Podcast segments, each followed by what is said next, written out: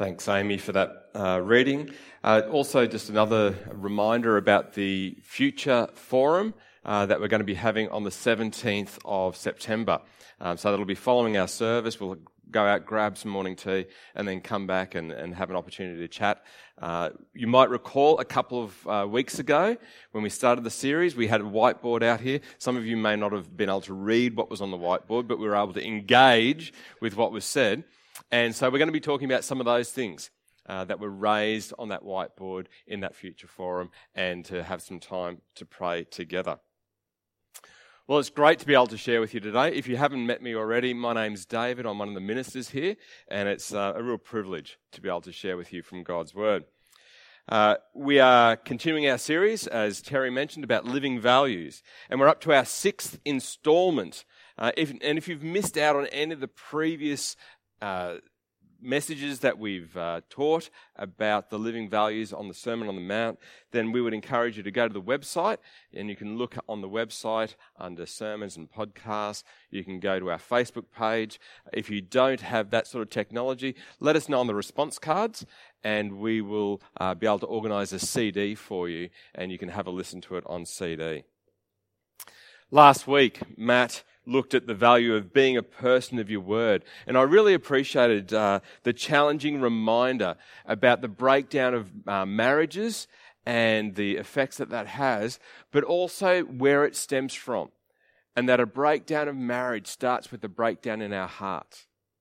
And that the effects of that we can see through the court system and the breakdown of relationships. But it's a heartfelt issue.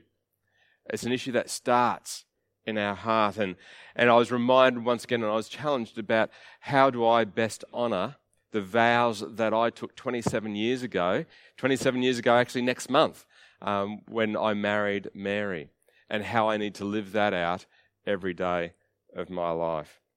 So if you missed last week's message, it's a great investment of 30 minutes of your time. Have a listen. You have heard it said. Well, let's test that theory for a moment, shall we? You have heard it said. Well, what about this? A saying made famous by Robert F. Kennedy. Don't get mad, get even. All right, you know that one. Okay. What about this other one that was made popular by Eugene Sue? Revenge is a dish best served cold. That's right. What about this one? Those who live by the sword will die by the sword. And an eye for an eye. Any idea where the last one comes from? An eye for an eye? It comes from the Bible. Yep. And it was a law that was given to the Hebrew nation as they were coming out of Egypt in Exodus 21 we find it referenced again in Leviticus 24 and Deuteronomy 19. So let's read the occasion in Exodus 21, verses 23 and 25. And I'm reading from the New Living Translation. The words are on the screen. If you've got your Bible, I invite you to turn to it as well if you like, but we will be looking more directly at Matthew. But if there is further injury, the punishment must match the injury. A life for a life an eye for an eye, a tooth for a tooth, a hand for a hand, a foot for a foot, a burn for a burn, a wound for a wound, a bruise for a bruise. The Latin term for this is called lex talionis, or the law of retaliation. And it's often considered as being an appropriate level of payback. You did X, whatever that X might be, you did this to me, so I will retaliate. I will do the same to you. Justifying the punishment, and it's consistent with Kennedy's call to get even. But rather than being commonly seen as an instruction to match fire with fire, the idea was to set an upper limit on what was an appropriate um, and, a, um, not just an automatic, but a justifiable response of payback. Now, one of the things to be, bear in mind when we're thinking about this an eye for an eye, a tooth for the tooth, a bruise for a bruise, those sorts of things, is that in the surrounding nations where the Israelites, the, the Hebrew nation, were moving into, there are occasions where the punishment would outweigh the crime. And, and the Hebrews were guilty of this in their ancestry as well. One of those occasions is recorded in Genesis 34 when Dinah was raped by Shechem. And so, in response to a rape, Simeon and Levi slaughtered all the men in the town, not just Shechem. Actions condemned by Jacob, Simeon and Levi's father. He said, You've gone to, you've brought this, this whirlwind of trouble on us because of your, your overdoing the punishment. The Code of Hammurabi which was around 1800 BC. I wasn't there at the time when it was done, but um, it describes the punishment for wrong that was graded on a basis of your status, one of your, your social standing in society. If a slave injured a free man or a superior, there was a higher punishment for their crime than if it was a slave to a slave or a free man to a free man. So there was these differences based on your social standing. And so when we think of our response, when we think about the codes of the day, the lex talionis, an eye for an eye, was actually a positive way to prohibit a disproportionate response, to level the playing field, as it were. Those who were rich or more powerful had the same rule of an eye for an eye, a tooth for a tooth applied to them as any poor person would or any foreigner. If you have your Bibles with you, I'd invite you to turn to Matthew chapter 5. As we see in the um, other verses from Matthew chapter 5, we discover that there was behind some of the issues that Jesus was wanting to address this disfigured heart, as it were. And Jesus wanted to confront that heart. And once again, in this section that we're looking at today, over the years, rather than it being an eye for an eye as being the limit to set the upper echelon, the, the highest that you could go, it was seen as the benchmark, the standard, the automatic response that someone would make, a literal application. You hurt my eye, I'm going to hurt your eye. You hurt my tooth, I'm going to hurt your tooth. And in all of that, the heart of grace was absent. So, with hundreds of years of distorted interpretation and the application of eye for an eye as something that was originally intended to help and only caused so much hurt, it was time for Jesus to set things right.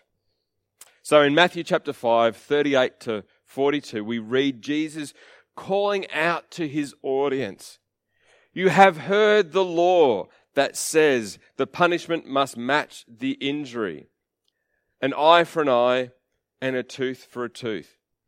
But I say, do not resist an evil person. If someone slaps you on the right cheek, offer the other cheek also. If you are sued in court and your shirt is taken from you, give your coat too. If a soldier demands that you carry his gear for a mile, carry it two miles. Give to those who ask, and don't turn away those who want to borrow. For way too long, paybacks were used as a tool of the trade to teach people lessons. But here Jesus calls us to take a different approach. An approach that reflects a different economic response to being wronged rather than demanding your rights as a person under the law, Jesus calls his followers to go above and beyond the law through grace and forgiveness. With society around Jesus valuing relationships and offenses with such a low standard of expectation, Jesus calls his followers to do so much more putting their rights, their expectations, and their cultural responses to one side, and shift from the economy of getting even to a path of non resistance. Someone slaps you on the cheek, offer without hesitation the other. If someone takes you to court, suing you for almost everything that you have, shock them by giving them so much more. If you're oppressed and unjust burdens are placed on you, your boss, and Terry was talking about living out values in the work situation, your boss demands that you do more than just extra hours, then you go that much further.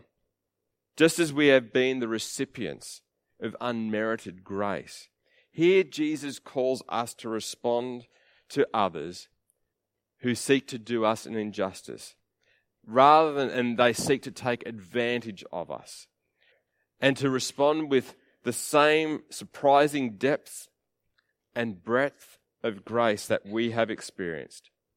To turn the other cheek, to give your coat, to go the extra mile. After all, don't we have this supreme example in the life of Jesus himself, who in each of the Gospels accounts of Matthew, Mark, Luke, and John, who in Isaiah 53, verse 7, it describes him as um, this, this man who is oppressed, treated harshly, yet never said a word, for he was like a lamb to the slaughter. And as a sheep is silent before the shearers, he did not open his mouth. So if we are to be Jesus' followers, then in the toughest of times, we are to dig deep, not resist evil, and turn the other cheek. Or does it? You see, one of the things that we, we need to grapple with is that elsewhere we have the Bible teaches to resist evil. In James chapter 4, verse 7, so humble yourselves before God, resist the devil, and he will flee from you. And if Jesus never resisted evil and the advancement of evil, then his ministry would only have lasted a few days rather than three years. He would have been thrown off the cliff in Luke chapter 4 when he was mobbed by an angry crowd.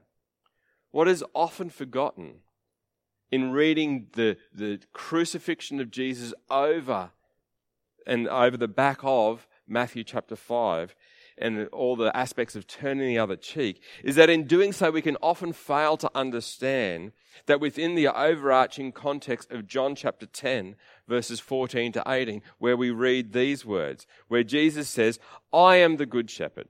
I know my own sheep, and they know me just as my Father knows me, and I know the Father. So I sacrifice my life for the sheep. I have other sheep too, that are not of this sheepfold. I must bring them also.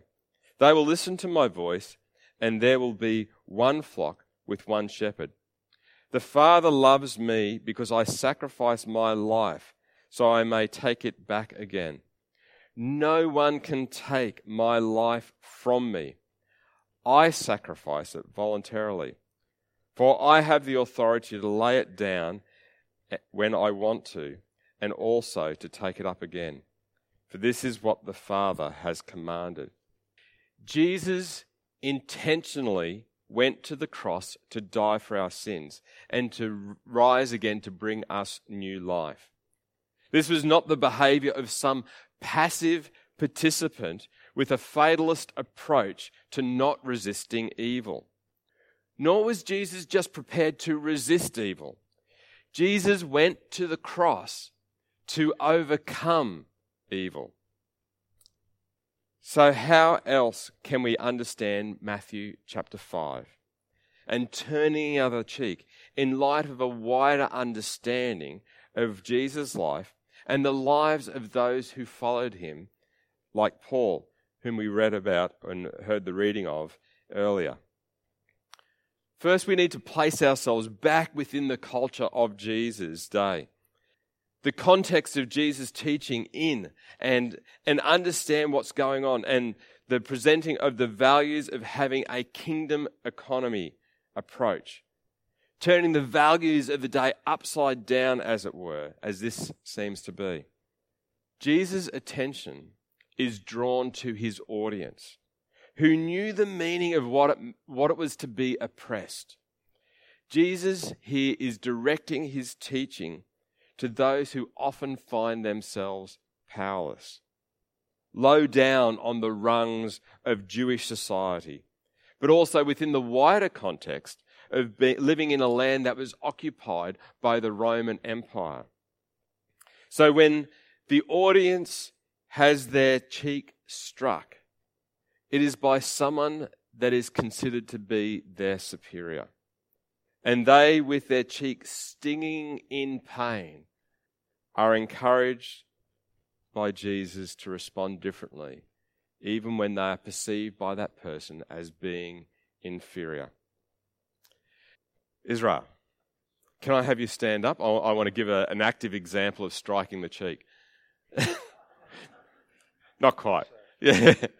So, so which is your right cheek? Do you know your left and right? But yeah, you you've got two right cheeks. So the right cheek's here. So if I was to use my right hand to strike Israel's right cheek, I'm going to use the back of my hand to do so. Now, if Israel turns his face to me to, sh- to present his other cheek, what happens? So you turn that way. So it's, it's pretty awkward for me to strike with the back of my hand to the left cheek. What I need to do is to go, instead of a backward motion, it's a forward motion. Or it's either with the, the front of the palm of the hand or with the clenched fist to hit his face. Thanks. We, will, we won't go any further than that.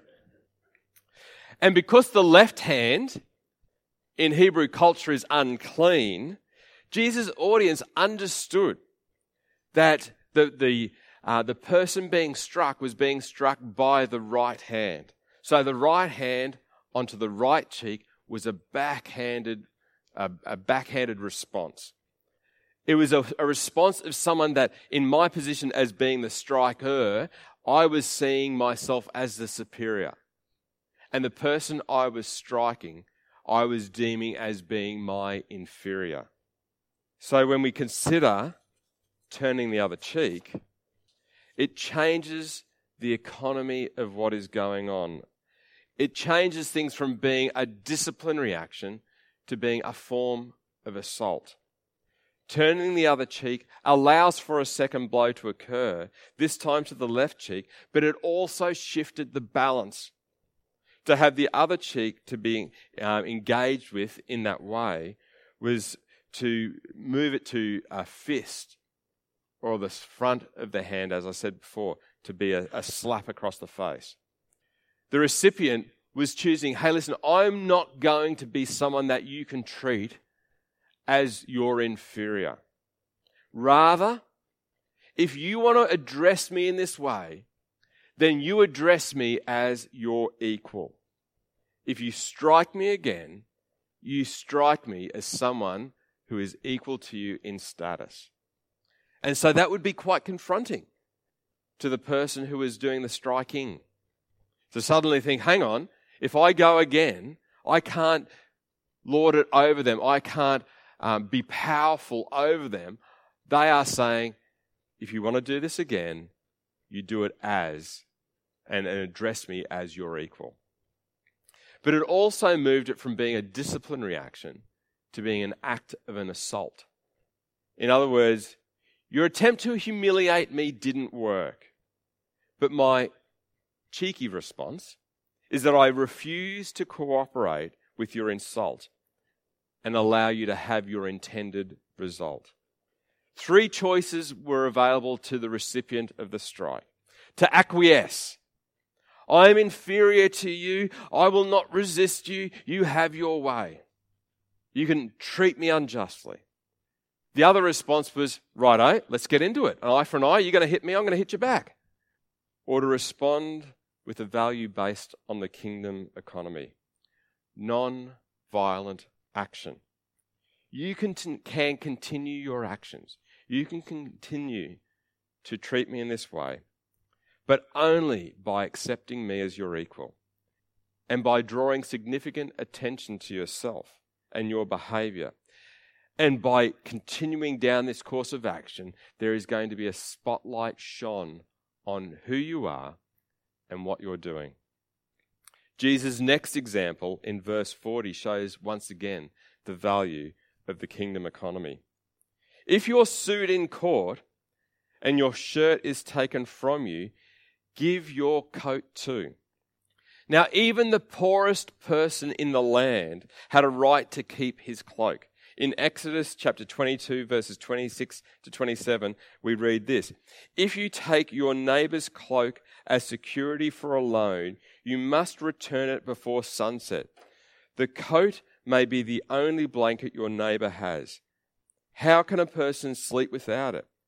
If you do not return it and your neighbor cries out to me for help, then I will hear, for I am merciful. Once again, Jesus' example assumes an injustice is being done, that the legal action that's being taken is both unjust and unfair. By being poor, being sued as the inferior, it was easy to be taken, care, uh, taken advantage of. So, faced with someone who is unjustly suing you, taking the shirt, as it were, off your back, you are faced with three options. One, to acquiesce. Okay, look, I'll let you have your way and I'll just give in and you can have my shirt. To fight. Okay, I'm going to fight for my possessions as well. You want to do this? Well, you, you're going to have to claw it out of my hands because I am not going down without a fight. Or respond with values based around a kingdom economy, non aggressive action. You want my shirt? Well, in the presence of all these people, I will not only give you my shirt, but I will give you my cloak, my coat as well. God will judge you for your attitude if you keep it. But also, if you've given someone their undergarment, their shirt, and you're giving the cloak as well, the outer garment, there's not a lot of clothing left. You will be actually standing there naked before the courts. And it's interesting that in the culture of the day, for someone to be naked is not shameful for them, but for you to view someone who is naked was shameful for you. And so, in doing so, the victim, the person that is being unjustly treated, is actually drawing a light on not their circumstance so much as the behavior of those around. Shame falls on the viewer of my nakedness, not me. So, in doing so, the seemingly superior, the oppressor, would be embarrassed and shamed in front of his peers. In the third of Jesus' examples, we see a further predicament in verse 41. If a soldier demands that you carry his gear for a mile, carry it two miles. Now remember that Rome occupied Israel, and the Jewish people were subject to Roman authority. And as a result, uh, uh, and under Roman law, which was applied in the day, a, a Roman soldier could come along to any man as he's walking along and say, Hey, you, carry my pack. And that person had to carry the Roman soldier's pack for a thousand paces or almost one and a half kilometers. But a soldier, a Roman soldier, could never force someone to go any further than a thousand paces, and there were markers along the road. So at the thousand pace mark, the load would be returned to the soldier. Once again, being deemed as a, uh, by the soldier as inferior, the person was faced with three options acquiesce. I am your inferior and I will carry your load and accept my lot, my place in life. Or, I refuse to carry your load for you. No way, I am not going to do it, and there could be hell to pay as a result. Or respond with the kingdom value of economy. I am worth as much as you. I am your equal. But not only will I choose to carry your load for a thousand paces, I will keep on carrying it. I choose to continue to do this. My choice. To do so would raise the attention of the soldier's superior, the centurion. And if a soldier was seen to be having someone carry that load for more than a thousand paces, or yeah, a thousand paces, then the soldier would uh, be liable to punishment themselves by the centurion. They could lose rank. They could lose the portion or the, the style of food that they were being given. Rather than being given wheat, which is the, the better grain, they might have been given barley as their food source. Or they could be told to stand outside of the centurion's tent all day long as punishment for doing this. Going the second mile puts the soldier at risk of possible punishment and seizes back the initiative. Can you imagine the Roman soldier walking free as a bird, you know, with this, this Israelite person carrying the heavy burden, and it's 999, 1000, 1001. And the Roman soldier's thinking, no, no. And he's trying to pull this, this load off the back of this Jew who is continuing to carry this load. He's thinking, no, don't do it, don't do it, give it back, give it back, give it back. Our reading in earlier in Acts 16 was a great example of this with Paul. Unjustly thrown in jail while he was at Philippi. When they were told, hey, listen, release them, let them go. It's okay. They've spent their night in jail. They could have just slinked away. They could have gone to the courts as Roman citizens and claimed the unjust treatment and demanded retribution. But rather, they cheekily confronted evil that happened to them by calling for the city officials to come personally and apologize to them for their unjust treatment of them. We are your equals, Paul was indicating. And as such, we are going to confront your unjust treatment of us and shine a light on your behavior. Some years ago, I believed I was unjustly treated in a church that I was pastoring in. And I was faced with a few options. Some encouraged me to keep a lid on things and to wait it out, hoping that the situation would eventually change.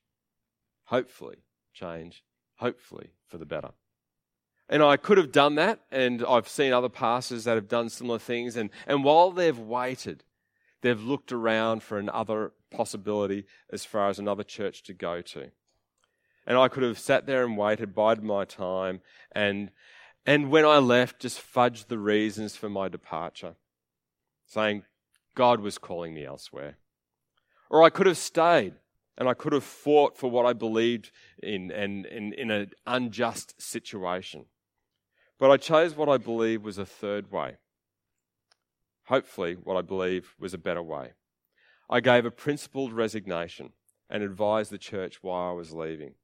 This allowed a light to be cast on a bigger issue that was at play in the church and an opportunity for this to be addressed by the church without my role being a bargaining chip or without me being accused of manipulating the outcomes. In Matthew chapter 5, it is a falsity to think that Jesus encourages us to give in to evil and let it have its way rather than just giving in, we could instead choose to respond by getting even. So, well, we won't get give in. What we'll do instead was we'll get even. But that ends up having us perpetrate our own forms of evil in that situation. But the value of the kingdom economy calls us to look at things differently, to creatively address and point a spotlight on the injustice, just like Reverend Martin Luther King did in the American Civil Rights Movement of the 1960s. Another gentleman, theologian Walter Wink, took a revolutionary look at the passage of Matthew 5 and speaks about Jesus' call for us to choose a different way to respond. And he wrote about it in his 1992 book, engaging the powers. Another gentleman by the name of Thomas B. Leninger um, provides us with a bit of a summary of Wink's work, which is on the screen, and I'll read it out. In each case, you give the oppressor more than he asks for in such a way that it becomes more difficult for the oppressor to oppress. Be endlessly creative in discovering the third way non violent direct action or non cooperation with evil. It's not about finding some middle ground of compromise between retaliation and capitulation or running away, but to creatively highlight the wrong being done in order to overcome evil. The values that are expressed in this response are your own humanity and dignity as a person of value, the good of the oppressor seeking his or her transformation, justice and right relationship between you and your oppressor without violence, expanding the power of the least powerful to achieve the above in any situation, suffering for the sake of goodness and truth. Only when this best way when this is the best way to preserve it. The value of the way of the cross. And the means of the response, Thomas goes on to say, expose the injustice of the system, break the cycle of injustice, humiliation, and violence by refusing to cooperate with them, interrupt the vicious habits, find creative alternatives to violence Deprive your uh, uh, oppressor of a situation where violence is effective. Stand your ground and take control of the power dynamic for the good of the situation. Challenge the oppressor to make decisions for which he or she is unprepared. Challenge the oppressor to see you in a new light. Seek the oppressor's transformation. You have heard the law that says the punishment must match the injury. An eye for an eye, a tooth for a tooth. But I say, do not resist through retaliation an evil person. If someone slaps you on the right cheek, offer the other cheek also. If you are sued in court and your shirt is taken from you, give your coat too. If a soldier demands that you carry his gear for a mile, carry it two miles. Give to those who ask, and don't turn away from those who want to borrow. So, what has Jesus been saying to you today? As we have an opportunity to respond now, if you've got those response cards, I'd invite you to pull those out. And there's a couple of questions that I've got on the screen for you to consider. Perhaps you're in a position of power. You're in a position where you are the superior. It might be because of a function in your role or in your office. Does the love of Jesus flow through to those you have authority over? When you think of your role, your function in your workplace or in your responsibilities, wherever it might be, do you allow, do you encourage the love of Jesus to flow through to those you have authority over. Perhaps for you today, you feel powerless and are faced with evil actions pressing in and oppressing you. Ask for Jesus to help you to reflect on the values of a kingdom economy, to creatively turn the other cheek, to give more of yourself, to go the extra mile, to have a generous spirit in seeking the best for others. The response card starts with Dear God. It's an offering of a prayer. And I would encourage you to respond in prayer today. As you fill out those cards, we're going to have some music played. And then um, after a little while, we'll um, have the team come up and lead us in our final song. And during the singing of that song, I'll come and collect those cards. God bless you.